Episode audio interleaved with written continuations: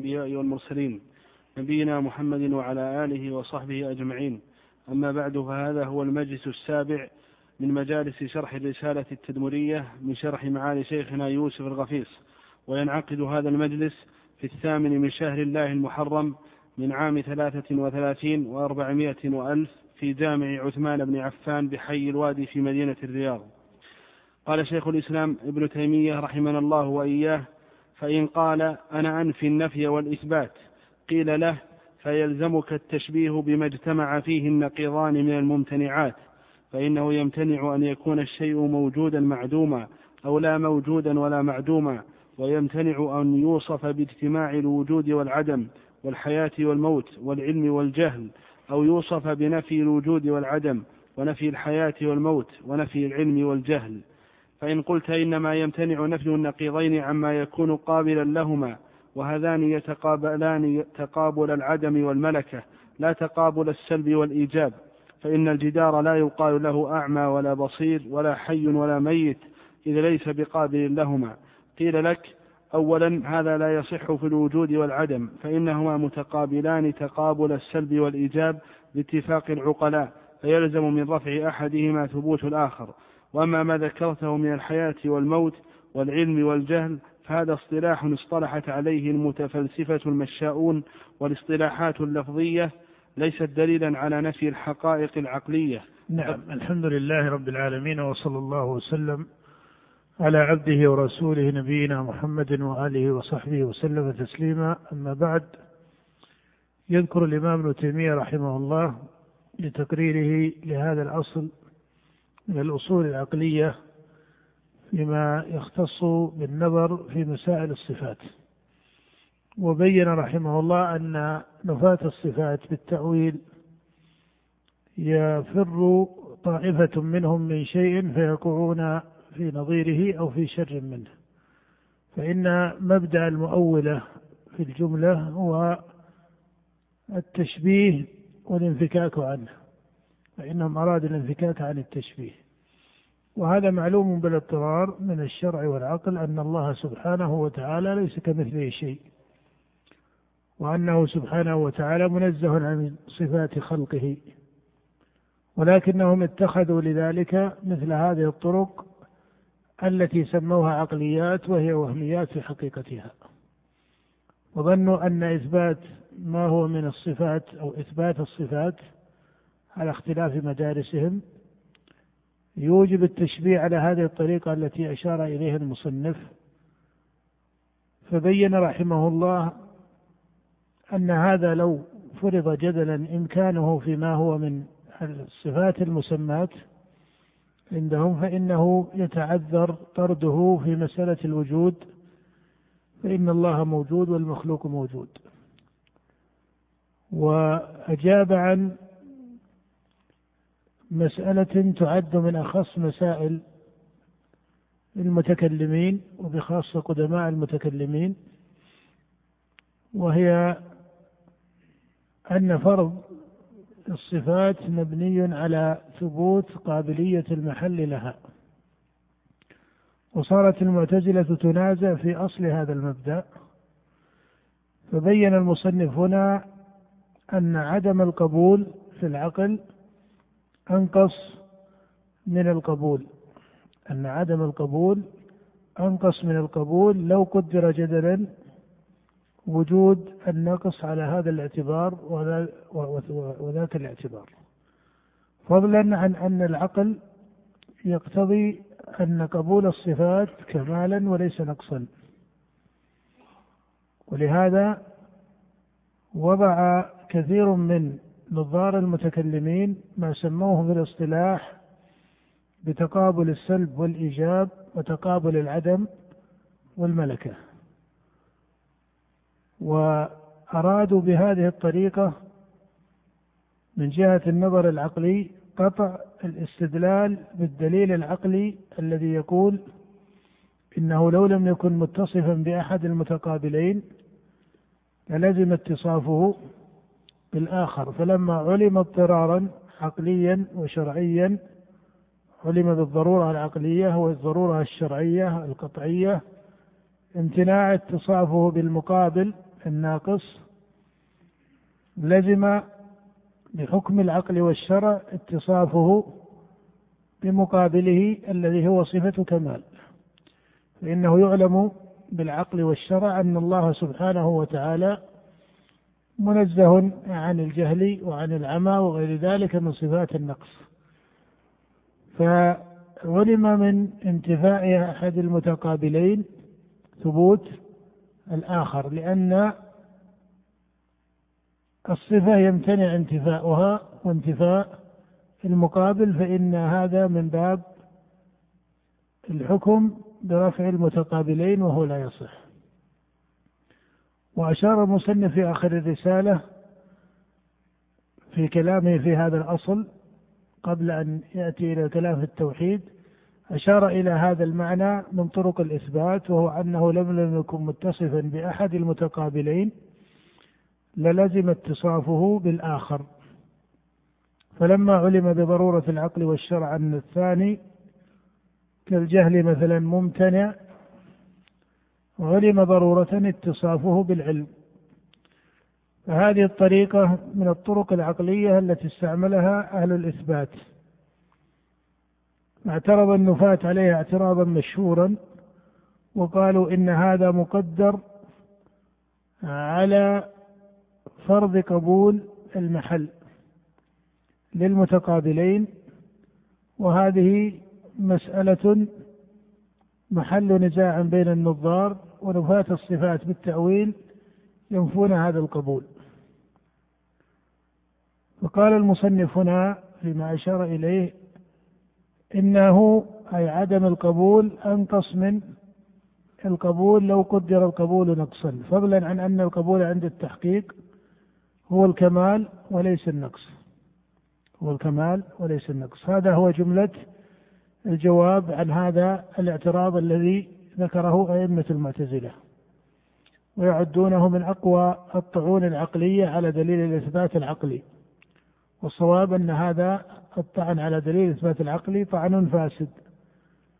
فإن العلم بكونه سبحانه وتعالى متصل بالصفات علم عقلي كما هو علم شرعي. وإن كان تعيين هذه الصفات وتفصيلها وإحكامها يرد إلى قول الله وقول نبيه صلى الله عليه وسلم كما قال الإمام أحمد يوصف الله بما وصف به نفسه وبما وصفه به رسوله لا يتجاوز القرآن والحديث. لكن ليس معنى هذا أن ما جاء الله أو ما جاء في كتاب الله أو جاء به النبي صلى الله عليه وسلم ليس معنى أنه مخالف لدليل العقل. فهذا وجه الجواب عن هذا الاعتراض الذي ذكرته المعتزلة. ثم يقول المصنف أنه لو قدر جدلا صحة هذا الاعتراض. فإن هذا الاصطلاح بأن هذين المتقابلين تقابلهما من تقابل العدم والملكة وهو غير تقابل السلب والإيجاب أو يختلف عن تقابل السلب والإيجاب. يقول إن مسألة الوجود هي ليست من تقابل العدم والملكة بل من تقابل السلب والإيجاب. فهي من باب رفع النقيضين. ورفع النقيضين كما تعلم من أظهر الممتنعات العقلية. فلو قدر جدلا إذا الجواب عن اعتراض المعتزلة تارة بالمنع كما سبق وتارة بالتسليم جدلا فيقال إنه لا يضطرد لأنه يقطعه مسائل من أظهرها قطعا له مسألة الوجود فإنها ليست من باب تقابل العدم والملكة كالسمع وما يقابله والبصر وما يقابله الذي سموه تقابل عدم وملكة. بل هذا الوجود والعدم من باب تقابل السلب والإيجاب. وتقابل السلب والإيجاب باتفاق النظار من النفاة والمثبتة أنه من باب أحكام النقيضين فلا يصح اجتماعهما ولا يصح ارتفاعهما. فلما ثبت الوجود ولم يلزم عليه لازم التشبيه فإن غيره يكون كذلك. ثم أشار إلى وجه ثالث في الجواب عن هذه الشبهة وقال إن تقابل الصفات هو في الجملة تقابل واحد من جهة الأحكام العقلية التي ترتب على هذا أو على هذا. وأن التفريق بينها بأن منها ما هو من تقابل السلب والإيجاب ومنها ما هو من تقابل العدم والملكة. يقول إن هذا اصطلاح اصطلح عليه الفلاسفة المشاؤون. ويعني بالفلاسفة المشائين أتباع أرسطوطاليس. وهو من فلاسفة اليونان ومن أظهر فلاسفة اليونان وأشهرهم أرسطوطاليس وكان قبل المسيح ابن مريم عليه الصلاة والسلام بثلاثمائة سنة بل أكثر بأكثر من ثلاثمائة سنة. وكان أرسطو وزيرا للإسكندر المقدوني من ملوك اليونان. وقالت طائفة من أهل المقالات إن الإسكندر هو ذو القرنين المذكور في القرآن وهذا خطأ. فإن هذا الإسكندر الذي كان أرسطو وزيرا ومعلما عنده لم يكن رجلا مسلما بل كان على دين الفلاسفة الإلهية الذين تكلموا في مسائل الإلهيات ولكنهم لم يحكموها على أصول الأنبياء. وأما ذو القرنين الذي ذكره الله في كتابه فإنه رجل من المسلمين أي كان على دين الإسلام الأول.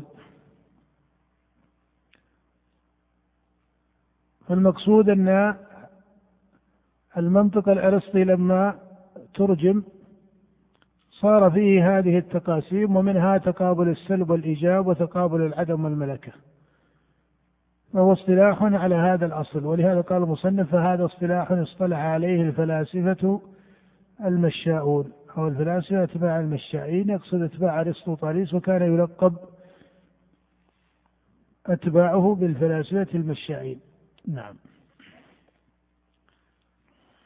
قال رحمه الله والاصطلاحات اللفظية ليست دليلا على نفي الحقائق العقلية وقد قال الله تعالى والذين يدعون من دون الله لا يخلقون شيئا وهم يخلقون أموات غير أحياء وما يشعرون أيان يبعثون. فسمى الجماد ميتا وهذا مشهور في لغة العرب وغيرهم. وقيل لك ثانيا فما لا يقبل الاتصاف بالحياة والموت والعمى والبصر ونحو ذلك من المتقابلات أنقص مما يقبل مما يقبل ذلك. نعم أي أنهم إذا قالوا أن هذا مبني على القبول وعدمه قيل على كل تقدير فإن القبول أتم من عدم القبول. نعم. فالأعمى الذي يقبل الاتصاف بالبصر لهذا كان ما خلق الله سبحانه وتعالى من القوابل لصفات الكمال باتفاق باتفاق العقلاء أكمل مما خلق ليس قابلا لهذه الصفات. ولهذا كانت الملائكة وبنو آدم الذين فيهم الأنبياء والصالحون والصالحون في الجن وما إلى ذلك كان هؤلاء فيهم الصفات ما ليس فيما ليس من المخلوقات كذلك من الجمادات والموات المحض. نعم. فالأعمى الذي يقبل الاتصاف بالبصر أكمل من الجماد الذي لا يقبل واحدا منهما. فأنت فررت من تشبيهه بالحيوانات القابلة لصفات الكمال ووصفته بصفات الجمادات التي لا تقبل ذلك. وأيضا فما لا يقبل الوجود والعدم أعظم امتناعا من القابل للوجود والعدم بل ومن اجتماع الوجود والعدم ونفيهما جميعا. فما نفيت عنه قبول الوجود والعدم كان أعظم امتناعا مما نفيت عنه الوجود والعدم. وإذا كان هذا ممتنعا في صرائح العقول فذلك أعظم امتناعا. فجعلت الوجوب الواج فجعلت الوجود الواجب الذي لا يقبل العدم هو أعظم الممتنعات وهذا غاية التناقض والفساد. نعم أي أن كل من فر من تشبيه قريب صار إلى ما هو أبعد منه وأغلق في المعنى. ففر من التشبيه بالموجودات فشبه بالمعدومات ففر من فر منهم عن ذلك إلى التشبيه بالممتنعات مع أن مقتضى العقل والشرع أن التشبيه كله أن التشبيه كله ممتنع في حق الله سبحانه وتعالى. فإن الله ليس كمثله شيء كما قال في كتابه ليس كمثله شيء وهو السميع البصير. وقوله ليس كمثله شيء سواء كان هذا الشيء موجودا في الخارج معلوما للمخاطبين أو كان موجودا لا يعلمونه أو كان هذا الشيء مما يتصوره العقل أو كان هذا الشيء مما يفرضه العقل. فإن هذه موارد الشيء إما أن يكون فرضا محضا أو يكون تصورا عقليا أو يكون موجودا في الأعيان والموجود في الأعيان منه ما يعلمونه ومنه ما لا يعلمونه فليس كمثله شيء سواء كان مفروضا في العقل أو متصورا في العقل. وبين فرض العقل وتصوره كما تعلم فرق بين فإن التصور لا يكون إلا للممكن الوجود والفرض يقع لمحال الوجود. نعم. وهؤلاء الباطنية منهم من يصرح برفع النقيضين الوجود والعدم ورفعهما كجمعهما ومنهم من يقول لا أثبت واحدا منهما. وامتناعه عن إثبات أحدهما في نفس الأمر لا يمنع تحقق واحد منهما في نفس الأمر وإنما هو كجهل الجاهل وسكوت نعم اتفاق العقلاء على أن من أبين قواعد العقل الضرورية أن النقيضين لا يجتمعان ولا يرتفعان ومن مثال النقيضين البين مسألة الوجود والعدم فإن الشيء يمتنع أن يكون موجودا معدوما. في آن واحد ويمتنع أن يكون ليس موجودا ولا ولا معدوما نعم. وإنما هو كجهل الجاهل وسكوت الساكت الذي لا يعبر عن الحقائق.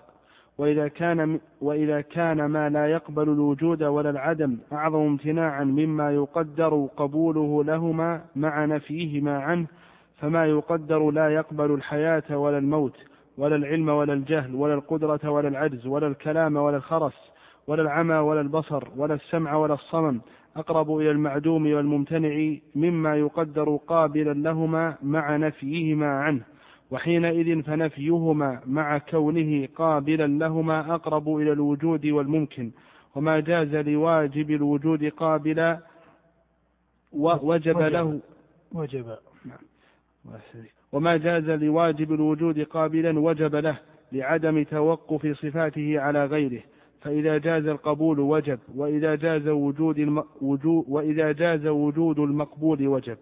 وقد بسط هذا في موضع آخر وبين وجوب اتصافه بصفات الكمال التي لا نقص. نعم لأن اتصاف الله سبحانه وتعالى بصفات الكمال يجب له سبحانه وتعالى وليس ممكنا. بخلاف اتصاف المخلوق بالصفات فإنه ممكن لأن وجوده أي المخلوق وجود ممكن وتتوقف صفاته على غيره. نعم. قد بسط هذا في موضع آخر وبين وجوب اتصافه بصفات الكمال التي لا نقص فيها بوجه من الوجوه. وقيل له أيضا اتفاق المسميين في بعض الأسماء والصفات ليس هو التشبيه والتمثيل الذي نفته الأدلة السمعيات والعقليات. نعم اتفاق المسميين أي في الاسم المطلق الذي لا يقع في الذهن إلا كليا وليس له وجود في الخارج إلا مضافا مخصصا. هذا ليس هو التشبيه الذي نفته النصوص. إنما التشبيه الذي نفته النصوص ما يكون مختصا بالمخلوق أو يكون من أحواله الممكنة. وأما الاشتراك في الاسم المطلق فإنه كما مضى في القاعدة العقلية أن الاشتراك في الاسم المطلق لا يستلزم التماثل في الحقيقة عند الإضافة والتخصيص. نعم. وإنما نفت ما يستلزم اشتراكهما فيما يختص به الخالق مما يختص بوجوبه أو جوازه أو امتناعه. فلا يجوز أن يشركه فيه مخلوق ولا يشركه فيه. نعم ولهذا كان جميع ما ثبت له من الصفات هي من خصائصه سبحانه وتعالى. ومن أضاف صفة من صفاته إلى أحد من خلقه فهذا من أظهر أنواع الكفر والشرك بالله سبحانه وتعالى. ولهذا فإن علمه لا يحيط به أحد لا يحيط بعلم الله سبحانه وتعالى أحد ولا يقدر على قدرته أحد. فليس لأحد من الخلق ما يكون للخالق من العلم أو القدرة أو السمع أو البصر أو الإحاطة أو غير ذلك. وإن كان يقع لهم مبدأ هذه الصفات فيما يناسب أحوالهم. نعم. فلا يجوز أن يشركه فيه مخلوق ولا يشركه مخلوق في شيء من خصائصه سبحانه وتعالى. وأما ما نفيته فهو ثابت بالشرع والعقل وتسميتك ذلك تشبيها وتجسيما تمويه على الجهال الذين يظنون أن كل معنى سمى سماه مسم بهذا الاسم يجب نفيه. ولو ساغ هذا لكان كل مبطل يسمي الحق بأسماء ينفر عنها بعض هذه الإشارة من المصنف إشارة لمعنى في العلم لا يختص بهذا المقام وحده وهو أن بعض المعاني الصحيحة قد يلبس على الناس بتسميتها بأسماء توجب نفرتهم عنها وهذا من أقوى الطرق التي يستعملها المضلون عن دين الله في مخاطبة الجهال من العامة. فيسمون بعض الأوجه من الحق بأسماء لا تناسب ما هم عليه من الدين أو ما هم عليه من الفطرة. فيكون هذا الاسم جعله على هذا المسمى كذبا ووهما نعم. ليكذب الناس بالحق المعلوم بالسمع ليكذب الناس ليكذب الناس. ليكذب. يسمى إثبات الصفات تشبيها ويسمى الاتباع للسنة إغلاقا أو تشددا ويسمى الحب للصحابة نصبا. وعداء لأهل البيت ويسمى الاعتدال في حق النبي صلى الله عليه وسلم جفاء له إلى غير ذلك. فهذه من الطرق التي يستعملها المضلون في فتنة العامة عن الحق حينما يسمونه بأسماء منافية لحقيقة هذه المسميات. نعم. ليكذب الناس بالحق المعلوم بالسمع والعقل. الناس ليكذب الناس ليكذب الناس. نعم. ليكذب الناس بالحق المعلوم بالسمع والعقل. نعم. وبهذه الطريقة أفسدت الملاحدة على طوائف من الناس عقولهم ودينهم حتى أخرجوهم إلى أعظم الكفر والجهالة وأبلغ الغي والضلالة. وإن قال نفاة الصفات إثبات العلم نعم، والقدرة. نعم تفعل هذا وبالله التوفيق.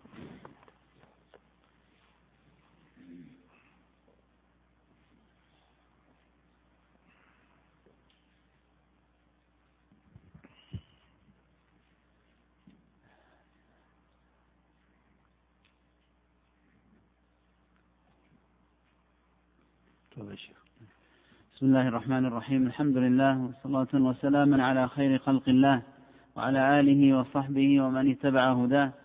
أما بعد ففي هذا اليوم التاسع من شهر الله المحرم لعام ثلاثة وثلاثين وأربعمائة وألف ينعقد هذا المجلس العشرون في شرح كتاب الضروري في أصول الفقه لابن رشد الحفيد رحمه الله تعالى لمعالي شيخنا الشيخ الدكتور يوسف الغفيص حفظه الله تعالى.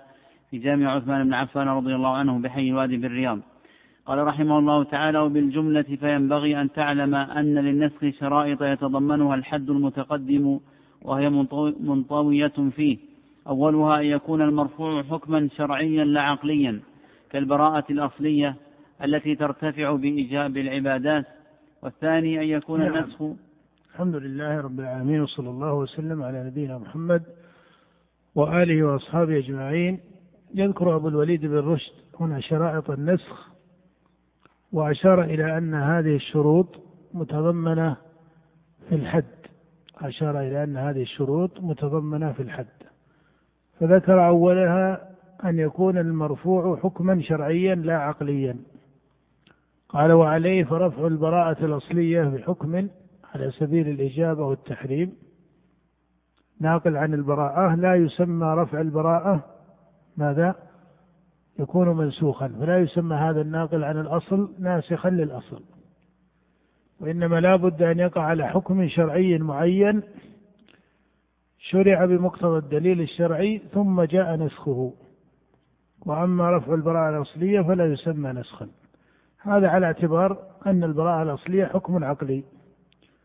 ولكن حتى إذا قلت إن البراءة الأولى هي حكم شرعي فإنها لا تسمى نسخا لأن النسخ هو رفع الحكم المعين الذي ثبت بمقتضى دليل معين. أما إذا كان رفعا للبراءة الأصلية فلا يسمى نسخا على خلافهم في البراءة الأصلية هل هي حكم عقلي أو حكم شرعي. نعم. والثاني أن يكون النسخ بخطاب لا أن يكون الخطاب المرفوع حكمه مقيدا بوقت يقتضي دخوله. وبالجملة نعم أن لا يكون هذا على سبيل التقييد في الوقت. أما إذا كان الأول مقيدا بوقت ثم زال ما قدر به في الشريعة فإن هذا لا يعد نسخا بل انفكاك عن الأول بتوقيت الشارع. نعم.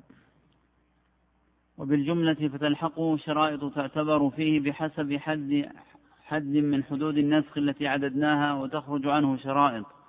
مسألة إذا تعارض نصان قاطعان فلم يعلم أيهما ناسخ لصاحبه فالوقوف على ذلك ليس يكون بشيء سوى النقل وذلك يمكن يمكن بطرق. أحدها أن يكون في لفظ أحدهما ما يدل على نسخ الآخر كقوله عليه السلام كنت نهيتكم عن كذا فافعلوه الثاني أن يعلم التاريخ فيهما وقد تقع معرفة ذلك بأن تجتمع الأمة على نسخ أحدهما. وما سوى هذا مما يظن أنه نسخ فليس بنسخ مثل تأخر الراوي في الإسلام وتأخره في السن أو انقطاع صحته.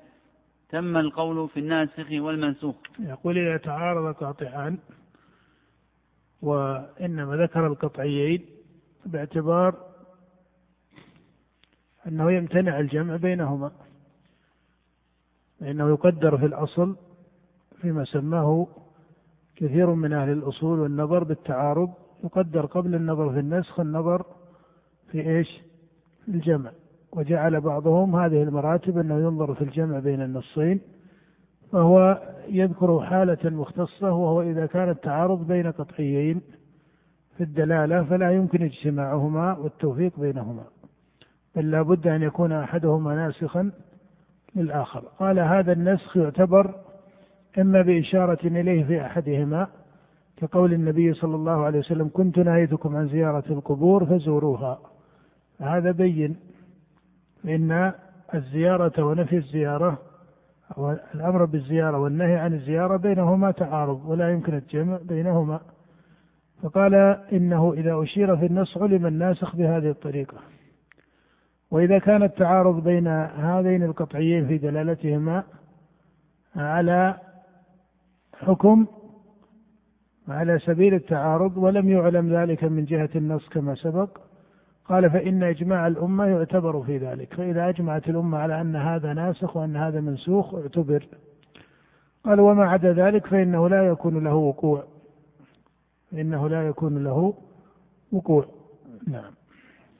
القول في الأصل الثالث من أصول الأدلة وهو الإجماع. والإجماع هو اتفاق المجتهدين من أمة محمد صلى الله عليه وسلم على حكم شرعي وسواء كان ذلك الحكم مما صرح به صاحب الشرع صلى الله عليه وسلم فدثر ولم ينقل أو لم يصرح به فوقع الإجماع منهم على ذلك لقرينة حال أو دليل أو غير نعم ذلك. الطرف الأول في التعريف أن الإجماع هو اتفاق المجتهدين من أمة النبي صلى الله عليه وسلم في عصر من العصور على حكم شرعي. الاتفاق لا بد أن يكون من المجتهدين في عصر من العصور بحيث لا يكون بينهم خلاف. ثم أشار أبو الوليد إلى أن ما يتفق أو يجمع عليه قد يكون حكما سماه الشارع لكنه اندثر أو لم يصرح به الشارع وهذا فيه إجمال على كل حال. بل المقصود أن الإجماع سواء قيل إن هذا الحكم مسمى أو لم يسمى فهذا لا ينفي وجود المستند. تنبيه الأصوليين إلى أن الأحكام التي هي مورد الإجماع منها ما صرح به كحكم وجوب الصلاة مثلا ووجوب الصلوات الخمس أو أن الظهر أربعا أو أربع هذا حكم مسمى من الشارع وأجمع عليه. وبعض الأحكام حكي فيها الإجماع مع أن النص لم ينطق بها بالتسمية من حيث هي تسمية معينة كتعيين أن الظهر أربع ركعات. فهذا الذي أشار إليه بالتفريق من هذا الاعتبار. لم يرد بعدم التصريح عدم وجود المستند. لم يرد بعدم التصريح عدم وجود المستند للإجماع. بل الإجماع لا ينعقد إلا على وفق نص وإلا بمقتضى نص وله مستند من النصوص. لا يوجد إجماع ليس له مستند البتة. بل الإجماع من جهة النظر ليس مقدمة إنما هو نتيجة. الإجماع من حيث النظر هو نتيجة وليس مقدمة. أنت تقول إن القرآن أو السنة دليل يكون مقدمة يجب الحكم الذي هو النتيجة فتقول هذا واجب الصيام واجب أو فريضة هذه نتيجة. ما مقدمتها مقدمتها الدليل الذي هو يا أيها الذين آمنوا كتب عليكم الصيام. الإجماع نتيجة ليس مقدمة. هذه النتيجة مستندة إلى ماذا؟ إلى مقدمة التي هي دليل الكتاب والسنة. ولكن لماذا سموا النتيجة دليلا؟ وجعلوها في الأدلة. لما أجمع أهل النتيجة عليها وهم أهل النظر الذين هم سموهم بالمجتهدين فلما أجمع المجتهدون في نتيجتهم وعلم أن هذه النتيجة أقوى من النظر في أحاد الدليل. ولهذا مخالف أحاد الأدلة ليس كمخالف الإجماع. مخالف الإجماع أعظم من مخالف أحد الأدلة لأنك تقول إن فلانا خالف هذا الدليل من السنة فإذا جئته وجدت عنده تأويلا لهذا الدليل. لأنك تقول وقع في هذا المحرم مع أن النبي نهى عنه. فإذا جئت هذا الناظر في هذا الدليل قال إن الحديث لا يدل على التحريم بل على إيش؟ الكراهة. أو قال لك إن هذا منسوخ. أو قال لك إن هذا حديث لا يثبت. قال إنه حديث فيه علة إلى غير ذلك. فمخالف الإجماع لا يرد عنده هذه الأوجه. مخالف الإجماع كما ذكر الأئمة ومنهم الإمام ابن تيمية رحمه الله أن مخالف الإجماع أشد وأبلغ من مخالف أحد الأدلة. المقصود أنه لا يتصور الإجماع دون مستند من النصوص والأدلة ولكن لا يلزم أن مستند الإجماع يكون معينا.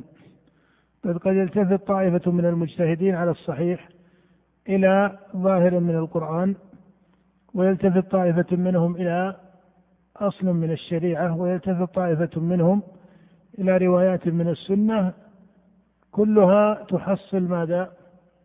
هذه النتيجة. وقال الطائفة إن مستند الإجماع معين من النصوص وهذا بعيد. والصحيح أن مستند الإجماع لا يلزم أن يكون معينا ولكنه ولكنهم لما أجمعوا على هذه النتيجة علم أنه إجماع صحيح. باعتبار أنه من حيث النظر العقلي والشرعي يمتنع أن تجمع الأمة على الضلال. نعم. أو غير ذلك مما يوجب الاتفاق. أما ما صرح به النبي صلى الله عليه وسلم ونقل نقلا متواترا فلا غناء للإجماع في تصحيحه. وأما ما نقل نقل آحاد فإن الإجماع ينقله من رتبة الظن إلى رتبة القطع نعم ولهذا ما كان قطعيا بأصل النص يكون قطعيا بثبوت دليل من الكتاب والسنة والإجماع كالصلوات الخمس مثلا.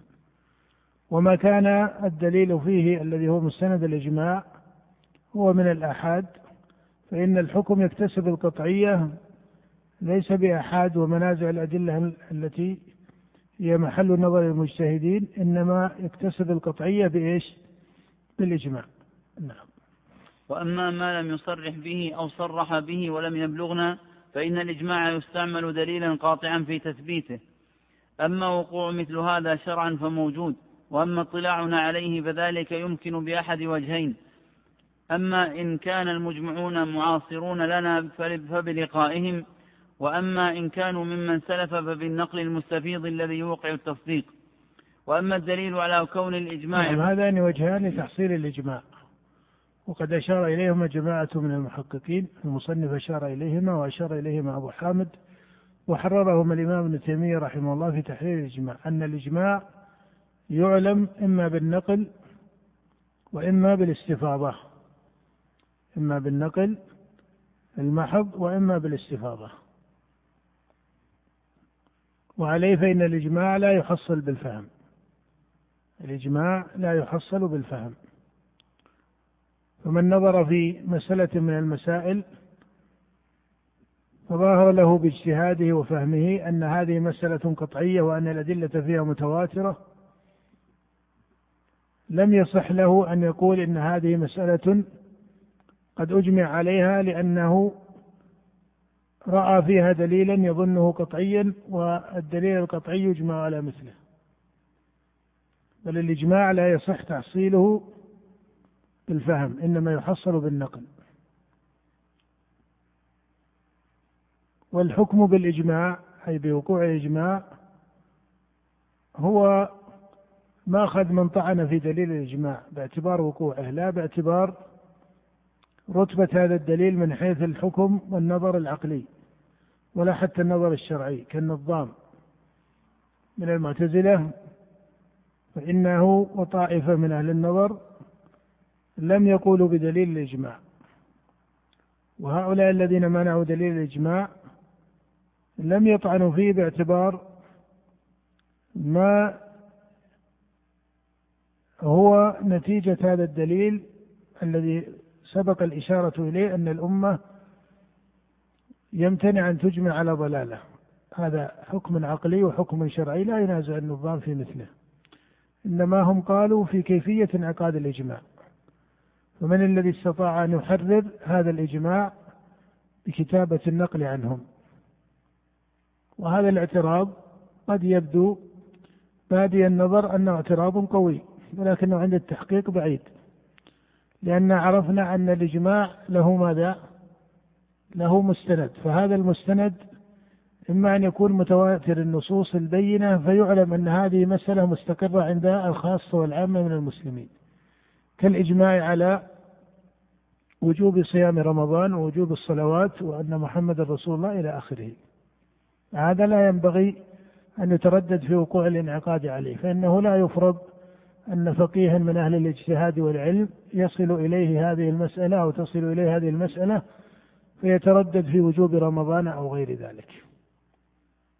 وما كان دون ذلك فهذا يعلم بالاستفاضة. إذا حكى كبار أئمة الأمصار أنهم أدركوا الفقهاء أو العلماء أو حكوا إجماعهم بالتصريح على ذلك ولم يوجد في بالاستقراء من نص على خلاف ذلك أو حفظ عن بعض المجتهدين خلاف ذلك فهذا يعتبر محصلا للإجماع وهذا في الغالب يكون دون في المسائل الثانية التي رتبتها أقل من المسائل الأولى فيكون معولها في معرفة الإجماع هو نصوص كبار المجتهدين أن هذه مسألة ماذا؟ مجمع عليها أن هذه مسألة مجمع عليها. ولهذا ذكر ابن تيمية أن الإجماع يعلم بوجهين. أحدهما قال أن ينص بعض كبار علماء المسلمين على ثبوت الإجماع ويشتهر ذلك ولا يكون له مخالف في الطعن على الإجماع أو في ذكر قول بخلافه. فإذا كانت المسألة دون ذلك لم يكن من المعلوم من الدين بالضرورة كوجوب الصلوات الخمس ولم يكن من مشهور المسائل التي استفاض في كلام كبار الأئمة والفقهاء تسمية الإجماع فيها بل في مسائل دون ذلك حكى طائفة يسيرة من الفقهاء أنها مسألة متفق عليها فسمى بعض أعيان الفقهاء فتجد هذا سماه الواحد أو الاثنين أو الثلاثة سموها مسألة مجمعا عليها وليست هي من المسائل الأولى التي تعلم بالضرورة من الدين.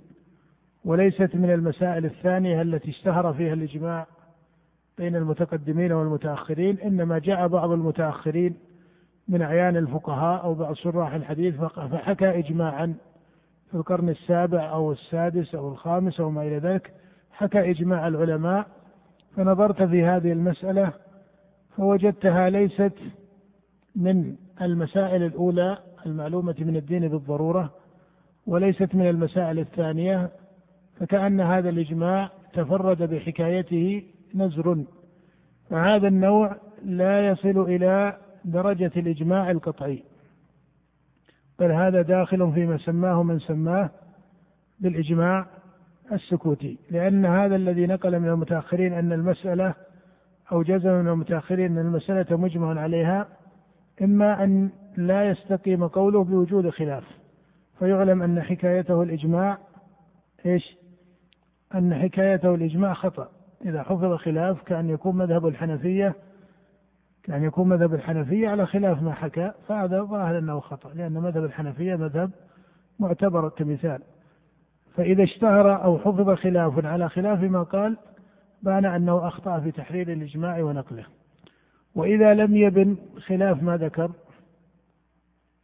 فإن وقوع المسألة على هذه الرتبة المحتملة للاجتهاد والنظر يجعل هذا الإجماع وسطا بين عدمه أي عدم الإجماع وبين وقوعه على معنى الإجماع المقصود في دليل الإجماع في الشريعة وهو الإجماع الصريح الذي نتيجته ومقتضاه قطعي.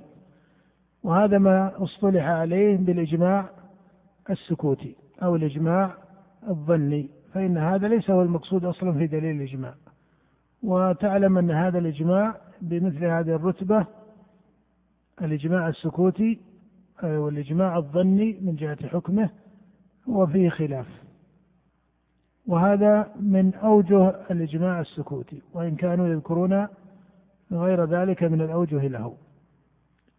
والأظهر أن هذا النوع من الإجماع الظني أو السكوتي حجة ولكنها حجة تابعة ظنية لا لدرجة الحجة التي يقتضيها الإجماع الذي هو الأصل في الأدلة إذا سميت وقيل الأدلة الكتاب والسنة والإجماع. والإجماع هنا يقصد به الإجماع الصريح يقصد به الإجماع الصريح الذي يعلم قطعيته وثبوته. نعم. وأما الدليل على كون الإجماع حجة فمأخوذ من جهة النقل من الكتاب والسنة فمن ذلك قوله تعالى هل كون الإجماع حجة حكم شرعي؟ أم أنه حكم شرعي وحكم عقلي؟ هذه محل نزاع بين النظار والأصوليين والراجح أنه حكم شرعي باعتبار ما دلت الأدلة على وجوب الأخذ بالإجماع كما سيأتي في كلام المصنف ومنه قول الله تعالى ومن يشاقق الرسول من بعد ما تبين له الهدى ويتبع غير سبيل المؤمنين. نوله ما تولى ونصله جهنم وساءت مصيره. فإن الله جعل هذا على سبيل التلازم في الخير أو في الطاعة والاتباع أو في المشاقة. قال ومن يشاقق الرسول من بعد ما تبين له الهدى ويتبع غير سبيل المؤمنين. فدل على اجتماعهما وتلازمهما أي مشاقة الرسول واتباع غير سبيل المؤمنين. وهو حكم عقلي باعتبار أن النظر العقلي دل على أن هذا هو من اختصاص الدين وليس من اختصاص العقل التي هي الأحكام. فلما كانت من اختصاص الدين امتنع أن يجمع أهل النظر في الدين على خلافها. الراجح أنه حكم عقلي وحكم شرعي. نعم. فمن ذلك قوله تعالى ومن يشاقق الرسول من بعد ما تبين له الهدى ويتبع غير سبيل المؤمنين نوله ما تولى الآية. وهذه أقوى آية في التمسك بالإجماع. ومنها قوله تبارك وتعالى وكذلك جعلناكم أمة وسطا لتكونوا شهداء على الناس ويكون الرسول عليكم شهيدا. وقوله كنتم خير أمة أخرجت للناس. وقوله تعالى وممن خلقنا أمة يهدون بالحق وبه يعدلون. وهذه الآيات وإن لم تكن واحدة واحدة منها نصا في كون الإجماع دليلا شرعيا فإنها بمجموعها تقتضي لهذه الأمة التعظيم والتشريف واتباع سبيلهم وموافقتهم والنهي عن مخالفتهم والخروج عن جماعتهم. نعم كذلك من الأصول الشرعية أن الله أكمل الدين وأتم النعمة. فلو كان المسلمون يجمعون على خلاف الحق وعلى خلاف ما أراد الله سبحانه وتعالى لما كان هذا من كمال الدين. فإن الله وصف القرآن بأنه بينات من الهدى والفرقان. نعم. وبالجملة إذا أضيف إلى هذه الآيات ما ورد من أحاديث الأخبار في وجوب العصمة لهذه الأمة وإن لم تكن تواترت في اللفظ فهي متواترة في المعنى كقوله عليه السلام لا تجتمع أمتي على الخطأ وقوله عليه السلام لم يكن الله ليجمع أمتي على الخطأ ومن سره بحموحة الجنة فليلزم الجماعة. وقوله عليه السلام يد الله مع الجماعة إلى ما سوى ذلك من الأحاديث ثبت على القطع كون الإجماع دليلا شرعيا. وأما من احتج على كون الإجماع حجة بدليل العقل فضعيف لأنه وإن كان يبعد اجتماع الكثير على الكذب فغير بعيد اجتماعهم على الخطأ. بل نقول لو بقي من أهل الاجتهاد اثنان أو ثلاثة أو اثنان أو ثلاثة وأجمعوا على رأي وقع الإجماع بهم لشهادة الشرع لهم بالعصمة. من حيث ينطلق عليهم اسم الأمة في ذلك الوقت. وإنما اشترطنا في حده المجتهد. هذا على كل حال الذي أشار إليه أبو الوليد غايته أنه قد يتصور بقضاء الشرع وجوب العمل بما دون الإجماع لكنه لا يؤثر على صحة الدليل العقلي على الصحيح في أن الإجماع حجة. نعم. وإنما اشترطنا في حده المجتهدين لأن العوام وإن تصور دخولهم في الإجماع فإنما ذلك في الأمور التي نقلت نقل تواتر كالصلوات الخمس والصوم والزكاة أو فيما كانوا فيه مستصحبين وتابعين لإجماع المجتهدين.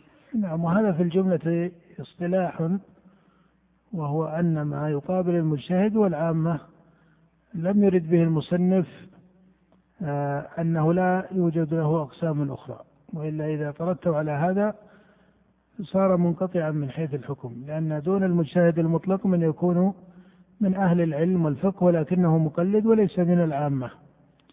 فإن المجتهد الذي أرادوه في حد الإجماع هو المجتهد المطلق. ويوجد في العلم والنظر والأصول من يسمى مجتهدا ولكنه ليس الاجتهاد المطلق كما اصطلح من اصطلح من أهل الأصول على تسمية المجتهد في المذهب. والمجتهد للمذهب ومقلدة المذاهب فهؤلاء من أهل العلم والاختصاص بعلوم الشريعة والإضافة إليها يعني ليسوا من العامة ومع ذلك لا يصلون إلى رتبة المجتهد المطلق. على أن مسألة الاجتهاد المطلق مسألة يأتي إن شاء الله بعض التعليق عليها في حد المجتهد المطلق وشروط المجتهد المطلق كما سموها وبعضها شروط مغلقة وقد أجابوا عن دفع كثير من هذا الإشكال عليها بالقول لما وجدت هذه الأصول مغلقة للاجتهاد أجابوا عنها بأن الاجتهاد المطلق يتجزأ وقد يكون مجتهدا في نوع من المسائل دون دون نوع آخر وهذه على كل حال مسألة خلاف لكن أشار أبو حامد وطائفة من أهل الأصول إلى أن الاجتهاد يتجزأ على هذا الاعتبار. وبمثل هذه الشروط اتكى من أغلق باب الاجتهاد من المتأخرين وقال إن الاجتهاد قد أغلق بابه. نعم. نقف على هذا ونستتم إن شاء الله المجلس القادم وبالله التوفيق وصلى الله وسلم على نبينا محمد وآله وأصحابه أجمعين.